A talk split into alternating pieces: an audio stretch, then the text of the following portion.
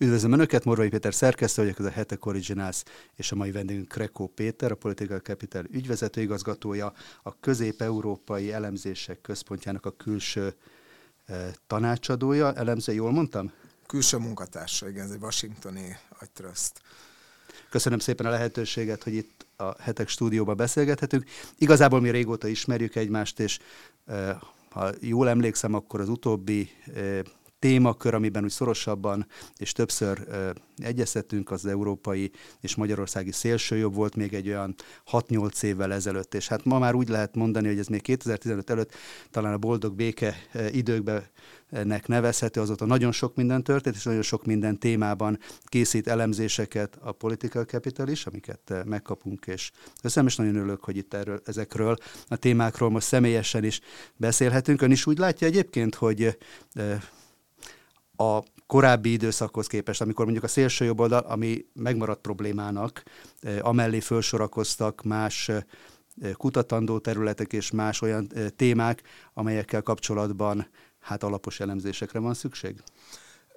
Egyrészt nagyon köszönöm a meghívást, és, és örömmel jöttem. Másrésztről, hát nagyon sokat változott a világ az elmúlt 6-8 évben, és majd a témán kapcsán is azért sok ilyen példát lehet mondani, hogy politikai erők, pártok hogyan váltanak pozíciót, vagy, vagy kerülnek át egy-egy ügynek, akár Oroszországgal kapcsolatos viszony a, a barikád egyik oldaláról a másik oldalára, ami a szélső jobbot illeti. Én azt gondolom, hogy a szélső jobb azért Európa szerte továbbra is jelen van, sőt jobban jelen van egyébként, mint a, a, talán azt láttuk az elmúlt 6-8 év, vagy ezelőtt 6-8 évvel ezelőtt.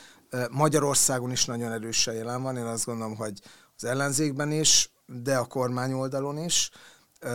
Viszont, viszont ter- nagyon nagyon heterogénné vált a szélső oda természet, egyre kevésbé lehet szerintem európai kontextusban arról beszélni, hogy mondjuk mi a szélsőjobboldali álláspont.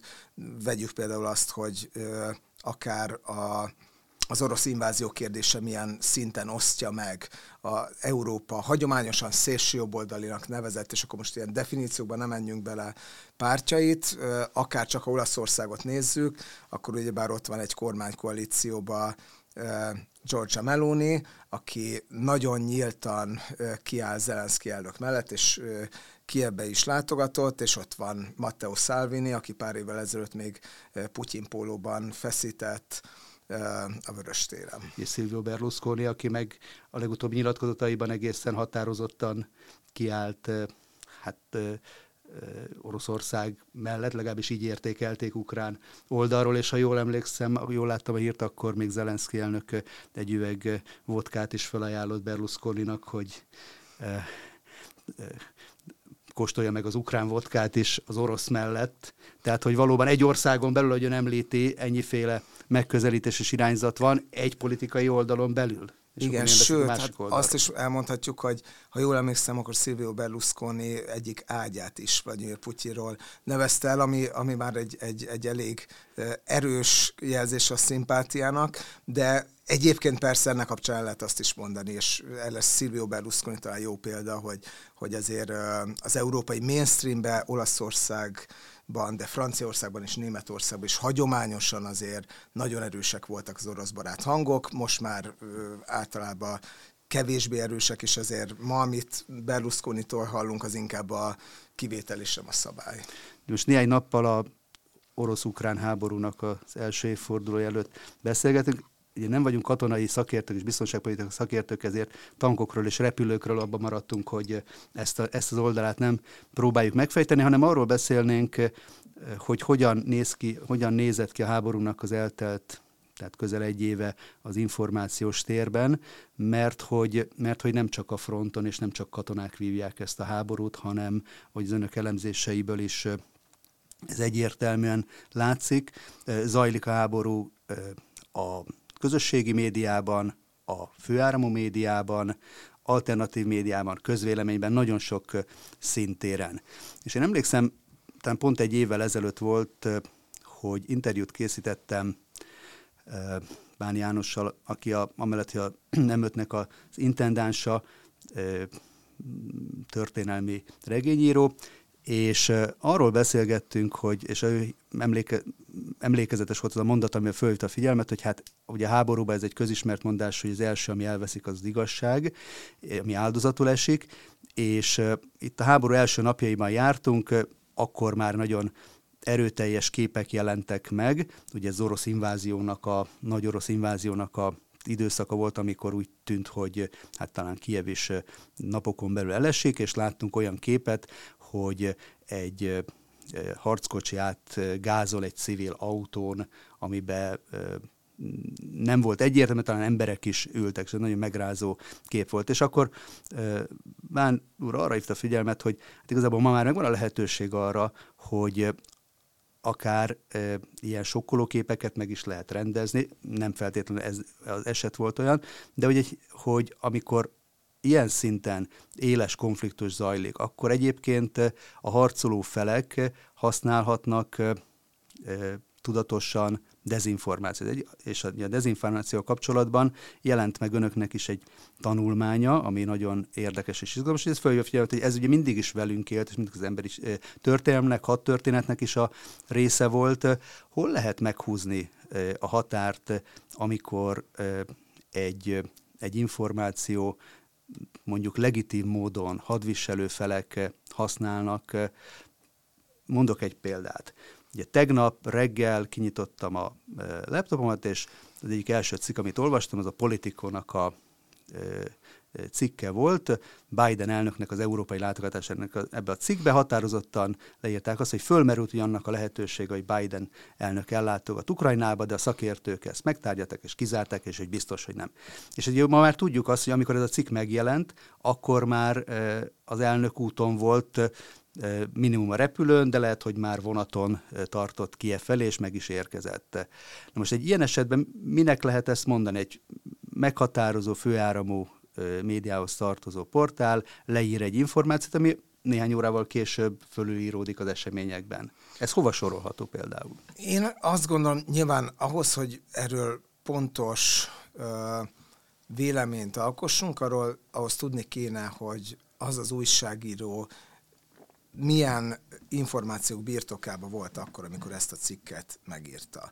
Én élnék a gyanúperrel, egész egyszerűen azért, mert egy újságíró sem szeret magából hülyét csinálni, hogy őt is ezzel az információval etették meg, jó esély. Ugyebár tegyük hozzá, hogy szerintem az államügyekben, a külügyekben, ugyebár a, az államtitkok esetében, amiket ugyebár a, amelyeknek a titkosságát e, súlyos e, jogszabályok védik minden e, országban, és különösen háborús időszakban nem e, reális elvárás az, hogy minden politikus minden ö, ö, vezérkari főnök minden pillanatban őszinte legyen, hiszen az őszintesség az ugyebár emberéletekbe kerül. Hát, hogyha el, ugyebár tudjuk, ismerjük ezeket a történeteket éppen a, a az orosz-ukrán frontról, hogy amikor például a csecsen katonák nagy büszkén uh, szelfizgettek uh, bizonyos helyszíneken,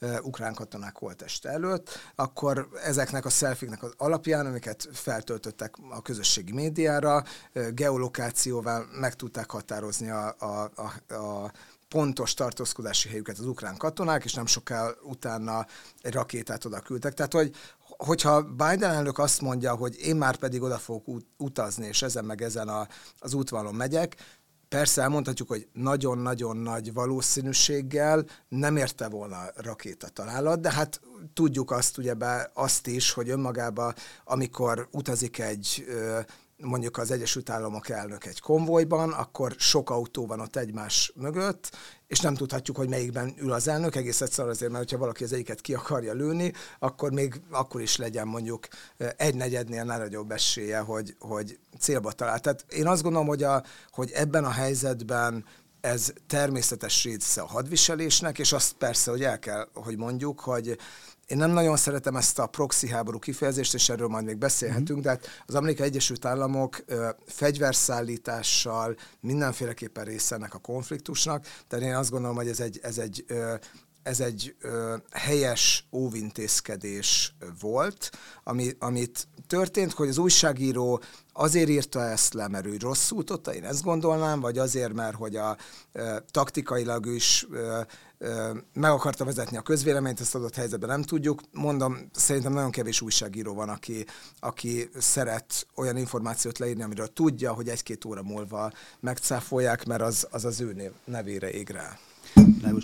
Hogyha egy mérleget kellene vonni, ön szakemberként hogy látja, hogy ebben az egyéves időszakban melyik fél teljesített jobban ebben a, a háborúnak, ebben az inf, információs, kommunikációs terében? Ugye sokat emlegették, önök is több irányból elemezték, Oroszország hogyan építette föl már a háború előtt az elmúlt évtizedben, de hát ez ugye visszanyúlik eh, ugye a Szovjetuniónak, a KGB-nek a eh, hagyományaira építve.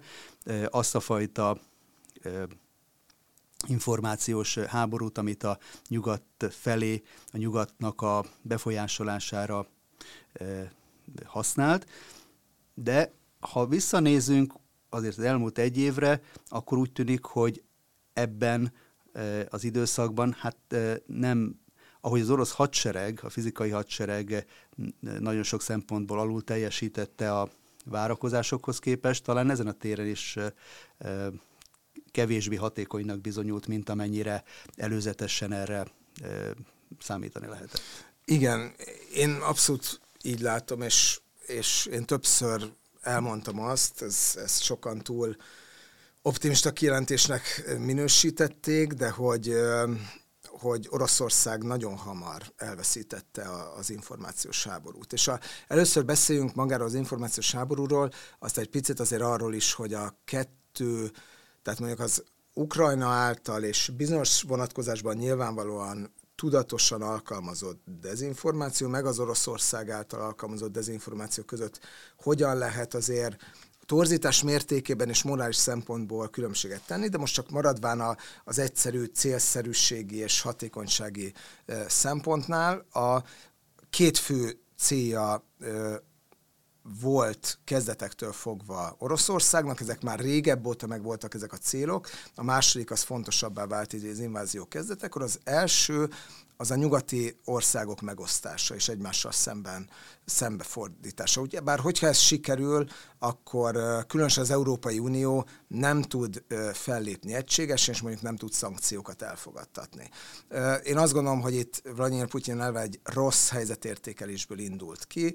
Ugye bár emlékezzünk arra, hogy míg a, az orosz vezetők még folyamatosan tagadták azt, hogy le akarják rohanni Ukrajnát az utolsó pillanatig, Vladimir Putyinnál a az európai politikusok egymásnak adták a kilincset. Én azt gondolom, hogy ő ezekből a beszélgetésekből azt a következtetést vonta le, hogy hát fényévekre van egymástól, nem tudom, a brit álláspont, meg a német és a francia álláspont. Ha én megindulok, nincs az az Isten, a, a, aki ezeket a nagyon különböző feleket egy platformra hozza. És, és nem így lett. Azt látjuk, hogy ugyebár a tizedik szankciós csomagot fogadta el az Európai Unió, és azok a tagállamok is, köztük Magyarország, amelyek nagyon vonakodva szavazzák meg ezeket a szankciókat, azok is megszavazzák. A NATO egységesebb, erősebb, mint, mint szerintem, mint volt az utóbbi évtizedben szinte bármi, évtizedekben szinte bármikor, és új tagállamokkal fog remélhetőleg nem sokára bővülni, Finországgal és Svédországgal. Tehát ez, ez a cél, ez szerintem egyértelműen kudarcot volt. A másik cél az a közvélemény, az európai közvélemény Uk- és a nyugati közvélemény Ukrajnától való elfordítása ez sem nagyon ö, bizonyos sikeresnek. A frissebb közvéleménykutatások is azt mutatják, hogy az európaiak többsége, és tegyük hozzá ebbe egyébként a magyarok többsége is, mondjuk azt gondolja, hogy az ukrán menekülteket be kell fogadni. Továbbra is úgy, hogy bár vannak olyan országok, Lengyelország például, ha ez már komoly nehézségeket okoz sok szempontból, a menekültek ellátása, munkahelyhez juttatása, stb. A, az európai állampolgárok többsége továbbra is támogatja a szankciókat.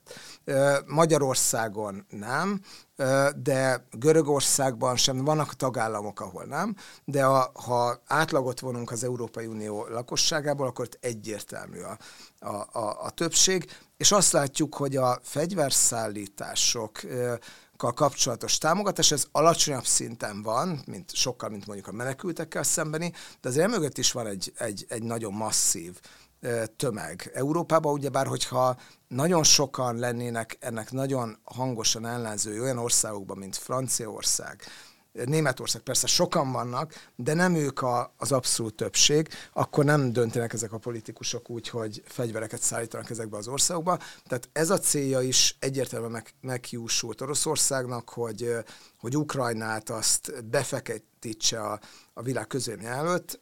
Zelenszky olyan hőssé vált a nyugaton, ami, amire biztos, hogy senki nem számított, és ő maga sem nagy valószínűséggel.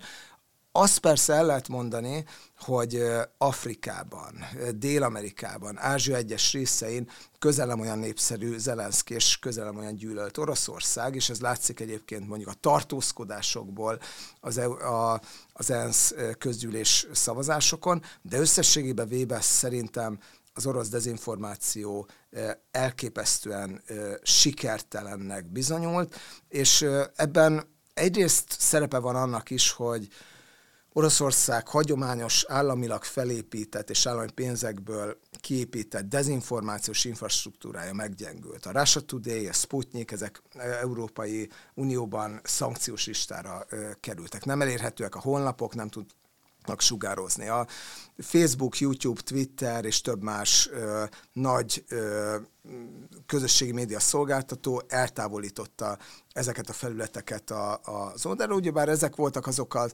orosz külügy által finanszírozott ö, források, külügy meg az állam, amelyek ilyen összes, szórakoztató összesküvés elméletekbe csomagolva adták el a, az orosz dezinformációt. Tehát ez meggyengült, míg maradtak a trollok és a, és a szövetséges politikusok, de ezek nem bizonyultak kellően erősnek. Tehát, hogy én azt gondolom, a nyugat megnyerte az információs háborút, és Ukrajna egyértelműen megnyerte a nyugat szemében ezt az információs háborút. Használ-e Ukrajna is dezinformációt, Ja igen, és akkor egy pár mondatot mondjunk arról, hogy mi az orosz dezinformációnak a lényeget. Ha megnézzük azt a, a Vladimir Putyin beszédet, amelyet 24-én kifejezetten az invázió megkezdésekor mondott, akkor abban szerepel néhány olyan állítás, amely tényeknek teljesen ö, ellentmond. Az egyik ilyen, és ez egy nagyon felkapott ö, elmélet, ugyebár, hogy a Donbassban ö, népírtás zajlott, az orosz ö, lakosság tudatos ö, népírtása az ukrán nacionalisták és a hadsereg részéről. Na most az a helyzet, hogy a három olyan nemzetközi szervezet, amelynek Oroszország is része, és amely jelen volt és jelentéseket készített, egyike sem számolt be ilyenről, se az ENSZ, sem az EBSZ, sem az Európa Tanács. Úgyhogy ezzel kapcsolatban hát a minimum, amit mondhatunk, az az, hogy ez, ez nem bizonyított. De ugyanakkor elmondta ugyebár azt is, hogy ö, Ukrajnát náci kormány vezeti,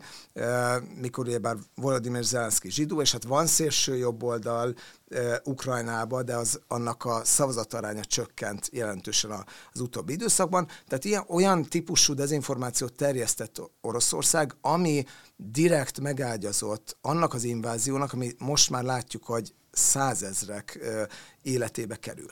Ezzel szemben az ukrán dezinformáció, mert nyilván egy háborúban természetesen mindegyik fél alkalmaz az információt, és a torzított információt fegyverként, az javarészt mikről szólt, például arról, hogy például arról, hogy, hogy igen, van a Kiev szelleme, a, egy, egy pilóta, aki önmaga lelőtt, nem tudom, 30 orosz repülőgépet. Nincs ilyen, ilyen személy, és aztán végül is a, a, a, az ukrán hadsereg is elismerte, hogy valójában a Kiev szellem az minden katona, aki, aki Ukrajna védelmében harcol. Vagy többször láthatunk olyat, hogy ugyanazokról a lelőtt helikopterekről mondjuk több hónap elkés, késéssel adnak hírt, ami azt jelenti, hogy, hogy ezért valószínűleg az orosz veszteségeket egy kicsit felnagyítják. Vagy voltak ilyen kis kedves történetek, hogy egy idős néni valamelyik nagyvárosban egy uborkás üveggel ütött le egy orosz drónt. Tehát vannak, vannak nyilván olyan információk, amelyek nem felelnek meg a valóságnak, ezeknek javarészt az a cél, hogy fenntartsa a, az ukrán harci morált. És én azért azt gondolom, hogy, hogy azok a fajta, hát emberiség elleni büntetre, felszólító dezinformációk, amelyeket az orosz állam hát ipari méretekbe terjeszt, és amelyet láthattuk Bucsában és máshol, hogy hát sajnos sok civil életének a kioltásához vezethetnek. Ez nem említhető szerintem egy lapon azzal, amikor a hadifronton mondjuk a vesztességeket kicsit alul mondják, a, a győzelmeiket felnagyítják, és a harci morát próbálják fenntartani. Azok, a, ugyebár azok a, az ukrán ö, katonai vezetők, meg kommunikátorok, akik egyébként egy agresszor ellen küzdenek. Ugye hadviselő felek részéről ez akár legitimnek is tekinthető. Említette ezt az aszimmetrikus felállást az elmúlt egy évben, tehát Oroszország, az orosz narratíva az gyakorlatilag kiszorult a főáramú kommunikációs térből, ami azért azzal a következménnyel járt, hogy a háborúnak a narratívái azok nyugaton legalábbis ezt érzékelhető, beszűkültek. A napokban beszéltem Schiffer Andrással, adott egy interjút a heteknek, ő szóvá tette azt, hogy minden olyan megszólalás, amely valamilyen szinten megkérdőjelezi, árnyalja a hivatalos kommunikációs paneleket, azokat, azokkal szemben egyből egy ilyen bunkó, kommunikációs bunkós botot vesznek elő, a, a megszólalókkal is, és ezt ő egyébként hát károsnak és, és kontraproduktívnak is tartja. Hogyan látja ön, hogy mennyire sikerült ebben a nyugati térben megőrizni akár a szólásszabadságot, vagy ennek azért a háborúnak az egyik közvetett áldozata a mi világunkban, ahol megszoktuk azt, hogy egyébként szabadon lehet nézeteket ütköztetni, szabadon lehet egy dologról gondolkodni és fölvetni. Mennyire maradt meg ennek a lehetősége? Mert sokan ugye ezt vetik föl, hogy nem lehet. Nem lehet békéről beszélni, nem lehet a békének az alternatíváiról beszélni, nem lehet lehetőségeket, forgatókönyveket fölvetni, mert azonnal annak a ö, ódium az, hogy az illető, aki ezt megfogalmazza, az besorolódik egy, egy ellenséges táborba. Nyilván a háború ö, velejárója, hogy feketébbé, fehérebbé válnak a dolgok, de ö, nem lát egy ilyen veszélyt, a, ahogy említett, a szólásszabadságra nézve. Hát ez egy, ez egy nagyon érdekes és nagyon sok rét, rétegű kérdés, amit konkrét vélemények esetében sokkal könnyebb szerintem Mondok sokkal akkor könnyebb, példát. könnyebb értékelni, mint, mint általában. Hadd mondjak, igen, hadd mondjak akkor, akkor példát. Ugye a háborúnak az egyik fontos epizódja volt az északi áramlatnak a északi áramlat gázvezetéknek a felrobbantása. Ugye megtörtént ez, ha jól emlékszem, akkor tavaly szeptemberben és azóta lassan egy fél év telt el, lezajlottak hivatalos vizsgálatok, amelyek nem lettek nyilvánosak, megfogalmazódtak elméletek a felelősséggel kapcsolatban, amelyek a mai napig ott lebegnek a levegőben. Legutóbb Seymour Hersh Pulitzer díjas amerikai újságíró tett közzé a saját fórumán egy tanulmányt arról, ami egyértelműen Amerikát nevezte meg felelősnek. Ezt csípőből visszautasították amerikai hivatalos Fehérház részéről, de továbbra is ott maradt egy kérdőjel, és az érzékelem én a mi hallgatóinknak a visszajelzéseiből is, meg, meg általában látva a közösségi médiának is a, van csak megszólásokat. Az embereket ez a téma foglalkoztatja, választ várnak erre, és mégis, mintha újságírók sem tennék, föl, tennék meg azokat a lépéseket, amelyek egyébként pedig ilyen nagy jelentőségű európai energiaellátást, közvetlenül Magyarországot is érintő, de Európát általában érintő ügyben, hát föltendők, hogy, hogy akkor mi is történt. Én azt gondolom, én alapvetően szólásszabadságpárt vagyok. Én, én azt gondolom, és őszintén szólva, hát ha megnézzük a magyar médiateret, és különösen mondjuk a hivatalos üzeneteket, akkor a, én azért őszintén szóval ezt idézőjelbe tenném ezt a békepártiságot, mert szerintem ö, itt egy háború párti fél van, és az pedig ö, a Putyin rendszer. Tehát, hogy a, nem Ukrajna kérte meg, ugyebár a, a, az orosz seregeket, hogy támadják meg Ukrajnát, nem Amerika provokálta ki, bármennyire is szeretnék ezt, ezt sokan elhitetni, hanem ez egy régebb óta létező orosz célkitűzés volt, ami ugyebár nem előzmények nélküli, mert előtte történt, ugyebár a 90-es évek elején Moldova egy részének elfoglalása, Transnistria, aztán utána 2008-ban Grúzia, 2014-ben a Krím. Emlékezzünk még arra, hogy 2014-ben a Krím elfoglalásakor mondott győzelmi beszédében mit mondott Vladimir Putyin? Az ukránoknak nem kell félni, nem lesz további terület támadás alatt, Ukrajna szuverenitását maximálisan megőrizzük. Tehát, hogy ez a kiinduló pont. Én azért azt gondolom, hogy ezt, ezt itt érdemes rögzíteni, hogy uh, hát az ukránok is nagyon szeretnének békét. Szerintem mindenki Európában nagyon szeretne békét, és hát lenne egy nagyon egyszerű módja, Vladimir Putyinnak abba kéne hagyni a, a, az inváziót, de hogyha a, egy ország jogos uh, önvédelemmel próbálja távol tartani az agressziót, és ezzel mondjuk hát a saját kormány, a saját állampolgárait megóvni, én azt hiszem, hogy ez, e, ez nem háborúpártiság, de minden akar, ez, szóval azt akarom csak ezzel mondani, hogy, hogy a magyar kormány részéről, bár a, a hivatalos álláspont az az, hogy aki például támogatja a fegyverszállításokat, Ukrajna számára, az, az háború párti. Én magam is megkaptam ezt a háborús uszító háborúpárti címkét, csak hát ugyebár az a helyzet, hogy egyrészt nem én voltam az, aki az Európai Tanácsba megszavazta, mert a magyar kormány szavazott meg kétszer is egyébként olyan döntést, amely halálos fegyvereket szállított Ukrajna számára, szerintem nagyon helyesen, de lehet, hogy ez a kormány szavazat egy kicsit többet nyom alatban, mint mondjuk a, a, a, az én véleményem. Tehát, hogy van egy, van egy ilyen politika, de mellette a retorika az egyértelműen szerintem hát el kell, hogy mondjam, hogy inkább orosz barát, inkább relativizáló, és Ukrával, Ukrajnával szemben rendkívül ellenséges. Tehát, hogy, hogy én nem látom azért azt a, a, azt a kommunikációs közeget Magyarországon, amelyben Sifer Andrásnak komoly félnivalója lenne attól, hogy a saját véleményét felvállalja, szerintem nyugodtan, bátran vállalja fel. Én azért azt gondolom, hogy minden nyilvános megszólónak van egy van két típusú felelősség. Az egyik az a, az a tényekhez való viszony.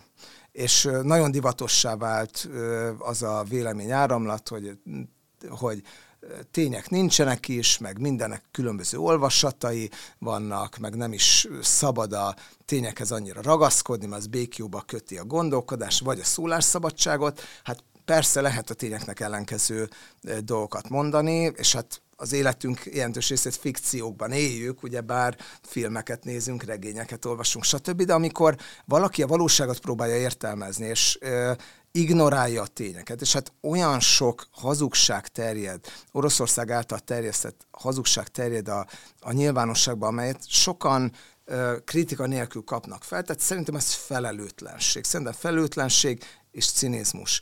A másik pedig egy morális felelősség, és szerintem erről is érdemes azért, azért beszélni. Nem akarok nagyon erős történelmi párhuzamokat hozni. De hát ugyebár azok a, na, tehát, hogy amikor valakik arról beszélnek, hogy Bucsában valójában nem is öltek meg civileket, hanem azt csak hollywoodi stúdiókba berendezték meg, látjuk, hogy fel, felkelnek a, a, a hullák az útról, stb., amik amiket ugyebár számtalanszor megcáfoltak, őszintén szóval ez morálisan mennyivel jobb, mint a holokauszt tagadás? Szerintem semmivel. Hogy őszinte legyek, kevesebb emberről van szó, nem kérdés, de hát ugyebár sok vezető történés szerint népírtás zajlik az ukrán néppel szemben, amelyet, amelyre az állami források felszólították gyakorlatilag a lakosságot. A, a, az állami hírügynökség a RIA Novosti oldalán jelent meg egy ukrán talanításról szóló cikk, amit egyszer nem lehet máshogy olvasni, mint úgy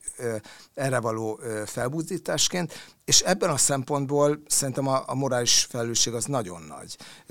És Persze, szerintem mindenki mondhassa azt, amit, amit, amit akar. Azt hozzáteszem, én mondjuk megértem, hogyha a háborús úszításra mondjuk a háborús úszításnak Ukrajna nem szeretné az oroszajkú kisebbséget kitenni, és ezért elzárják őket ezektől az információforrásoktól. Én azt is megértem, amikor Grúzia vagy Moldova úgy dönt, hogy ugye már amikor orosz fegyveresek ö, tanyáznak a területükön, akkor lehet, hogy, hogy a, megint csak az orosz lakosságot ne hergeljék háborús propagandával, én egyetértettem azzal is, hogy a Russia Today Sputnikot elhallgattatták. Miért? Mert ezek nem újságírók, akik ott dolgoznak, hanem propagandisták, és ők saját maguk is úgy beszélnek magukról, mint harcosok.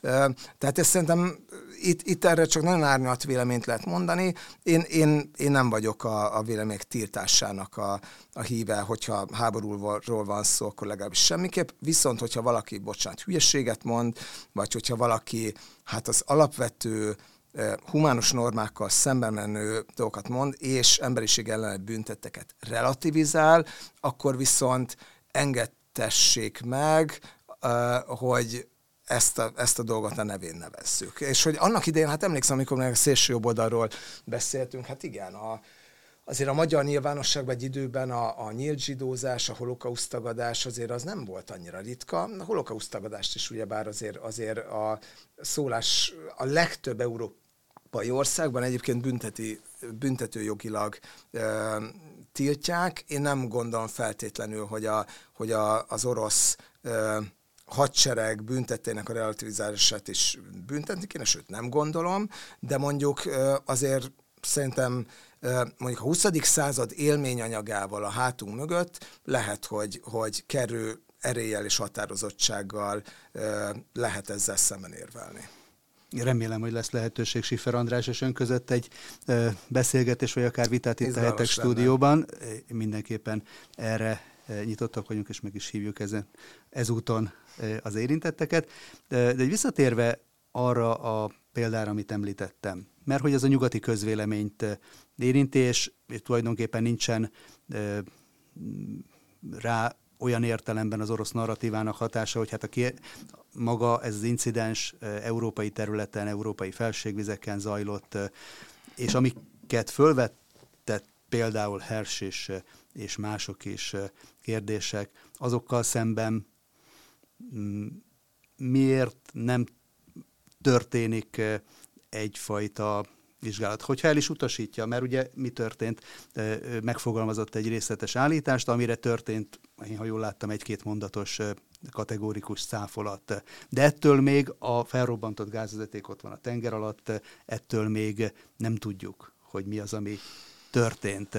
Val- Erre kérdezem azt, hogy nem, nem, nem, nem esette áldozatul itt a mi térségünkben a, ennek a e, helyzetnek, ennek a háborús szituációnak az a fajta szabad gondolkodás, és majd mondok egy másik példát is, ami szintén a napokban ugye Jürgen Habermas német filozófus is fölvetette az Süddeutsche Zeitungban egy cikkében a, fel, a kérdést, hogy helyesen jár el a nyugat akkor, amikor nem világos célok mentén, nem egyértelműen meg ö, magyarázott célok mentén folytatja Ukrajnának a katonai támogatását, ha nem mondja meg, hogy mi az, amit ö, ténylegesen el akarnak érni, és nem folyik ezzel kapcsolatban egy tisztázó beszélgetés, tisztázó vita a mi térségünkben. Tehát, hogy vannak ilyen, ilyen nyitott kérdések, mi az, amivel vissza lehet azért nyernünk a szabad világnak, a szabad gondolkodásnak a terét? Én megmondom őszintén, én, én ezt továbbra is adottnak vélem, és nyilván szerintem ezen a ponton az úgy, úgy korrekt, hogyha ha abból a szempontból én az álláspontomat egyértelművé teszem, hogy igen, az a helyzet, hogy mi például azért szoktunk az orosz dezinformációval többet foglalkozni, és mondjuk nem az amerikai dezinformációval van olyan is, bár mondjuk Európában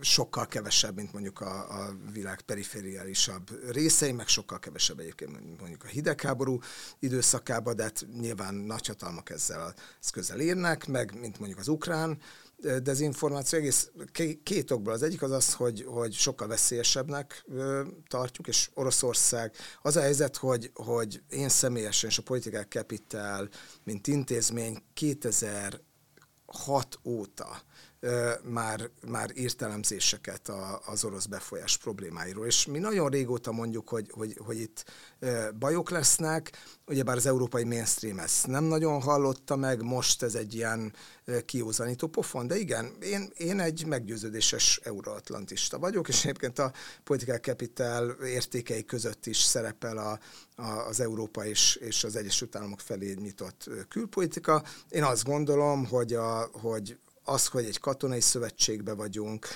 és az, az egyébként, hogy az Európai Unió egy gazdasági szövetségbe vagyunk, ez, ez egyfajta történ, az együttműködéssel kapcsolatban egy történelmi felelősség érzetet is jelent. Ráadásul ugyebár ebben a régiójában a, a világnak azért mi nagyon sokszor megtapasztalhattuk azt, hogy milyen az, amikor hát amikor Oroszország fenyegeti a, a, a szabadságot. Tehát én azt gondolom, hogy lehet, hogy néha a historikus közbeszéd bizonyos embereknek a, a hogy mondjam, a, a nyugodt vélemény nyilvánítását megzavarhatja, vagy, vagy hisztérikus reakciókat kelthet, de azt hiszem, hogy ezért Oroszország, az Oroszország által jelentett fenyegetés Európa, Ukrajna biztonságára meg békére jóval nagyobb. És ilyenkor ezeket a helyzeteket mérlegelni kell. De azt akartam mondani, hogy, hogy attól függően, hogy az ember azt gondolja-e, hogy, uk, hogy az Egyesült Államok ugyanolyan eszközökkel játszik a világpolitikai színpadon, vagy még mocskosabbakkal, mint Oroszország, akkor nyilvánvalóan az ilyen típusú magyarázatokra nagyon nyitott lesz. Hogyha valaki azt gondolja, hogy, hogy, hogy az Amerikai Egyesült Államok, és én ezt gondolom, az alapvetően nyilván nagyhatalom és annak megfelelő tudatossága képviseli az érdekeit, de egy jóval nagyobb demokratikus kontroll alatt teszi, eh, ahol, hogyha azért nagyon csúny, tehát ez már nem a, a hidegháborús időszak, a, eh, hogyha, hogyha ezt, ezt nagyon túltolja, akkor ebbe belebukhatnak ugyebár kormányok. Emlékezzünk arra, hogy mondjuk a George W. Bush adminisztrációnak milyen problémái voltak abból, hogy hát az emberi jogokat nem mindig tiszteletbe tartó módon bántak, mondjuk hadifoglyokkal Irakban és, és máshol. Tehát, hogy ennek komoly veszélye lehet. És én őszintén szólva nagyon nehezen tudom azt elképzelni. A konkrét kérdésről beszéljünk, hogy, hogy az Egyesült Államokban valaki parancsot adna politikai szinten, mert ehhez erre van szükség, arra, hogy ezt a merényletet kövessék el, ugyebár ehhez nagyon sok emberen kéne átmenni ennek az információnak, szerintem gyakorlatilag lehetetlen, hogy ez ne derüljön ki, de azt is hozzáteszem, hogy én nem, nyilván nem a titkos szolgálatok világába mozgom, úgyhogy nem tudom, hogy ez hogy működik. Azt viszont tudjuk, hogy azért Oroszország ilyesféle hát merényleteket már sokat követett el. Azt is tudjuk, hogy azért az eszközrendszer, amivel Oroszország játszik, az sokkal durvább, főleg Európában, mint, mint amivel az Egyesült Államok. Tehát én azt gondolom, hogy, hogy nekünk, mint NATO tagoknak, én nem is feltétlenül gondolom, hogy egyenlő mércével kell mérni egyébként, amit Oroszország és, és, és az Egyesült Államok csinál, és ezért nem szeretem azt, amikor valaki arról beszél, hogy itt van orosz meg amerikai dezinformáció is. Hát ugye már, ha minket valaki valaha megtámad, akkor az Amerikai Egyesült Államok fog, lesz az, aki minket megvéd, és nem Oroszország, és azért ezt, ezt tudatosít, tudatosítsuk, de azért a másik dolog az az, hogy a, hogy a demokratikus országoknak a titkos szolgálata és a külpolitikája is általában kénytelen puhább eszközökkel dolgozni, egész egyszerűen azért, mert a sajtó, a, a kongresszus, a civil szervezetek, stb. azért a láthatóság egy magasabb fokát kényszeríti ki, de én, én ezt hozzá, én ezt bemerem vallani, nem tudom, hogy kirobbantotta fel ezt a vezetéket, és nem is akarok ezzel kapcsolatban spekulálni, mert én amit olvastam annak alapján, biztos, hogy nincs elég információm. Lehet erről beszélni? Persze. Lehet spekulálni? Persze, háborús időszakokban nyilván a konspiráció az, az, az munkaeszköz, tehát hogy ez, ez, ez, ez szerintem teljesen természetes. Ami, amiről én nem vagyok szentül meggyőződve, hogy hogy, hogy egy olyan újságcikk, hogy, hogyha erről a Pulitzer-díjas újságíróról beszélünk, ami ugyebár egyetlen egy névtelen forrásra hivatkozik ebben a kérdésben, az, az feltétlenül meggyőzőnek tekinthető, de hát persze láttunk már olyan cikkeket, amelyek ilyen forrásokkal dolgoztak, és utána kiderült, hogy igaz volt, amit, amit állítottak. Úgyhogy én nagyon kis valószínűséget adok neki, de, de, de valójában igazából nem tudom, hogy, hogy kirobbantott.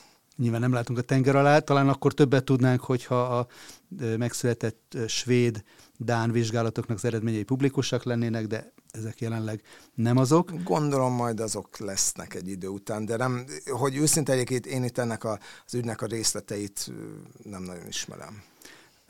Volt a háborúnak egy másik tere is, ahol alapvető változások és, és következmények születtek a kommunikáció és a katonai frontvonal mellett, ez pedig a politika európai országokban azt láttuk, hogy az elmúlt egy évben hát Angliában három miniszterelnököt fogyasztott el, vagy három miniszterelnök váltotta egymást, és más országokban. És hogyan értékelik önök, hogy az európai nemzetek között, európai országok között milyen következményekkel, milyen politikai következményekkel járt az elmúlt egy év? Köszönöm a kérdést, mert ez lehetőséget is ad arra, hogy kicsit reklámozzam egy nem sokára publikálásra kerülő elemzésünket, amiben a háború egy évét értékeljük. Egyrészt egyébként egy picit katonapolitikai szempontból is, az egyik kollégám ebből jól belásta magát. Másrésztről, és ez, a, ez azért a, a szakmai komfortzónánkhoz jobban illeszkedik, a közvéleményre és a politikára gyakorolt hatás szempontjából. És itt az az érdekes, hogy ö, azzal együtt, hogy szerintem teljesen jogos ö, várakozás volt, ö, az, hogy a, az elhúzódó háború, ö, az emelkedő árak, a, az energiaellátással kapcsolatos, én azt mondom, hogy bizonytalanságok, ezek meg fogják tépázni a, hát Ukrajna, az, az Ukrajnát támogató intézkedések mögötti társadalmi támogatást,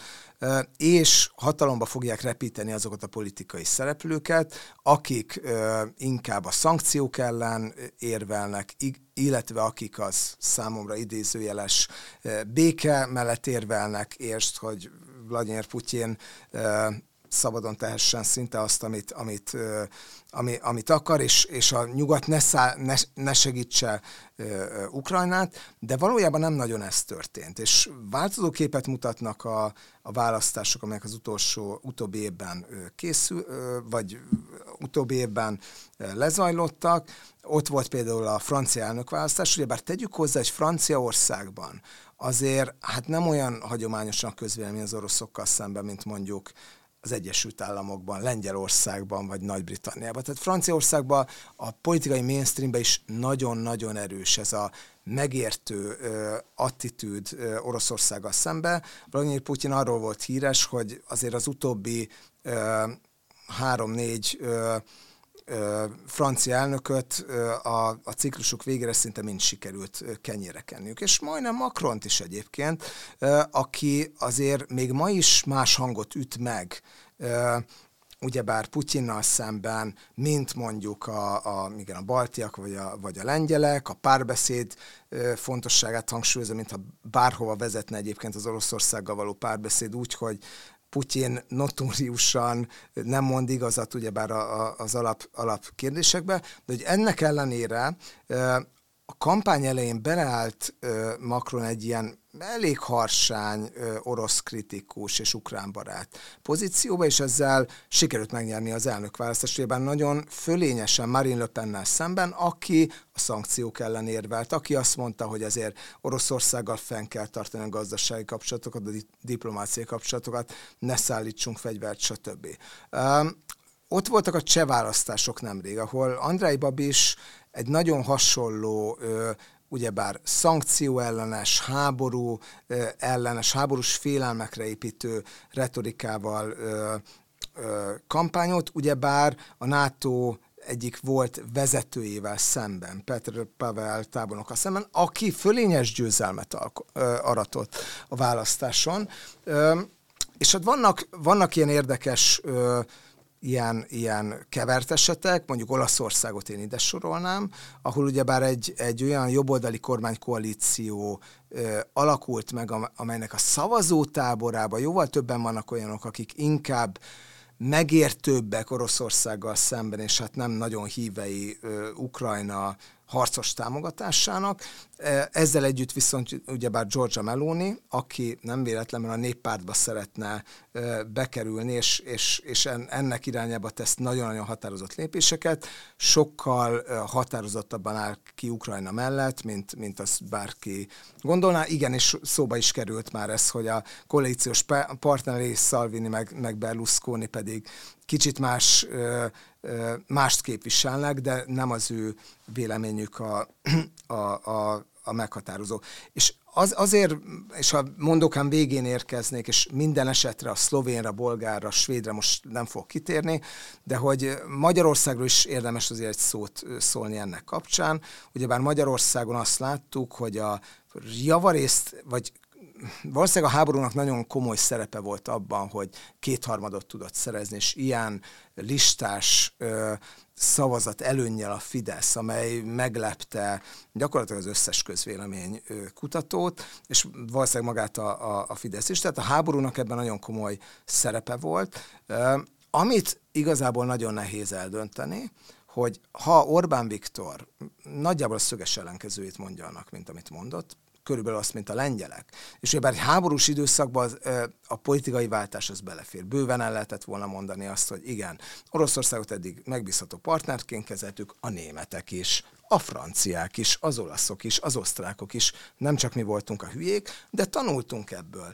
Most egy olyan helyzet van, amikor a, a NATO megerősítése és az ország biztonsága legfontosabb, és most, most a NATO szövetségeseinkkel kell tartanunk, én azt gondolom, hogy lehet, hogy nagyjából ugyanez lett volna a, a választási eredmény. Miért? Mert azt láttuk a választás utáni első hónapokban különösen, hogy a kormánypár, azok a kormánypártok, akik nagyon erősen beállnak valamibe, az a valami népszerűvé ö, ö, válik. Tehát, hogy az, ami Magyarországon történt, hogy egy ilyen Hát a háborús félelmekre építő, azért sok vonatkozásban inkább a, az önzést hangsúlyozó, tehát hogy mi ne sodródjunk bele a háborúba, és a, ez fontosabb, mint a, a segítségnyújtás. Tehát ez a fajta üzenetrendszer más országban választások, választásokat nem tudott nyerni, ebben Magyarország rendkívüli, hogy ez a magyar közvélemény beállítottsága miatt, vagy a történelmi tapasztalatok miatt, vagy a kormánynak a hát elég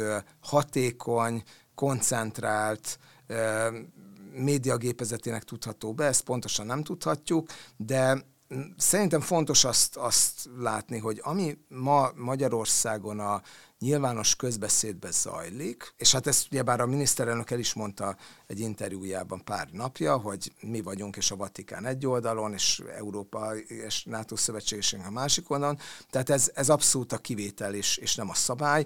Én azt érzem, hogy a nyugat morálisan, és, és értékeit tekintve és intézményesen megerősödött a, a, a, az orosz invázió hatására. Az a helyzet, hogy az a, ez az üres lózunknak tűnő gondolat, hogy az Európai Unió az egy békeprojekt, annak, az, annak most jelentése lett, mert, mert látjuk a béke antitézisét, a háborút közvetlenül a szomszédunkban. Mi a segítségnyújtás konkrét formája az ukrán menekülteknek a befogadása és, és ellátása is. Igen, igen, és ez, és ez fontos, és itt fontos elmondani, hogy ebben a, a kormány nem fordította a közvéleményt a menekültek ellen, megtette volna, valószínűleg sikeres lett volna, de azt látjuk, hogy a magyarok többsége egyébként az ukrán menekültek befogadását továbbra is pártolja. Igen, ez egy nagyon fontos humanitárius oldal is.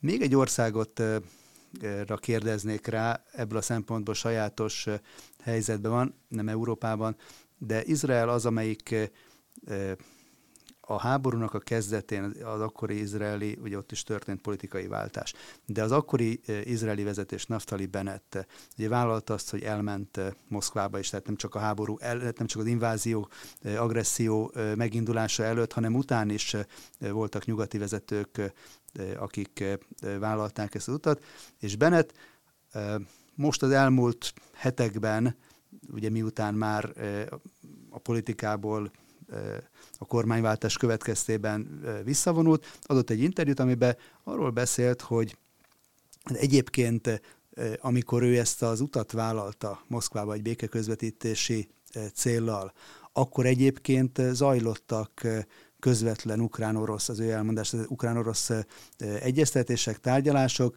de nyugati beavatkozással ezeket blokkolták. Ez is egy olyan megszólalás volt, amire én nem nagyon láttam reakciókat, nem Magyarországon, nem feltétlenül itt kellene, hanem általában a nemzetközi sajtóban, hogy ez ugye a levegőben maradt ez a, az állítás, hogy most ez így volt, nem így volt. Minden esetre Bennettnek ez a megszólalása azért rávilágít arra, hogy Izrael is egy érzékeny helyzetben van. Nem Magyarországhoz hasonlóan aktív hadászati felszereléseket, vaskupola, rakétavédelmi rendszert és más olyan eszközöket, amelyeket ukrán oldalról azért Zelenszky elnök rendszeresen kér, és személyre is vet Izraelnek, hogy hát lám-lám ezt azért neki erkölcsi kötelessége lenne megadni, ezt nem teszi meg. Mit lehet mondani erre a, az álláspontra, amikor Izraelnek is megvannak Szíria miatt, Irán miatt, egy nagyon összetett hát biztonsági helyzetben is van, hogy, hogy ilyenkor is például Izrael szempontjából, és ön említette, önzés az, hogy az országnak a saját biztonsági érdekeit helyezi előtérbe? A, keveset tudok az izraeli politikáról, úgyhogy, úgyhogy ebben nem akarok nagyon ö, somás véleményt alkotni. Én, én ö, én azt gondolom, hogy, hogy vannak országok, akiknek törvényszerűen összetett a viszonya Oroszországgal, és szerintem, szerintem bizonyos vonatkozásokban lehet megértéssel fogadni, egészen addig, amíg nem válik az teljesen egyértelművé, hogy Oroszország egy megbízhatatlan partner, aki nem lehet építeni. Szerintem egész Európa számára az egyértelmű. Vált a gázcsapok el, elzárásával, az azzal kapcsolatos hazudozással, hogy hát itt nem lesz invázió, aztán mégis lett.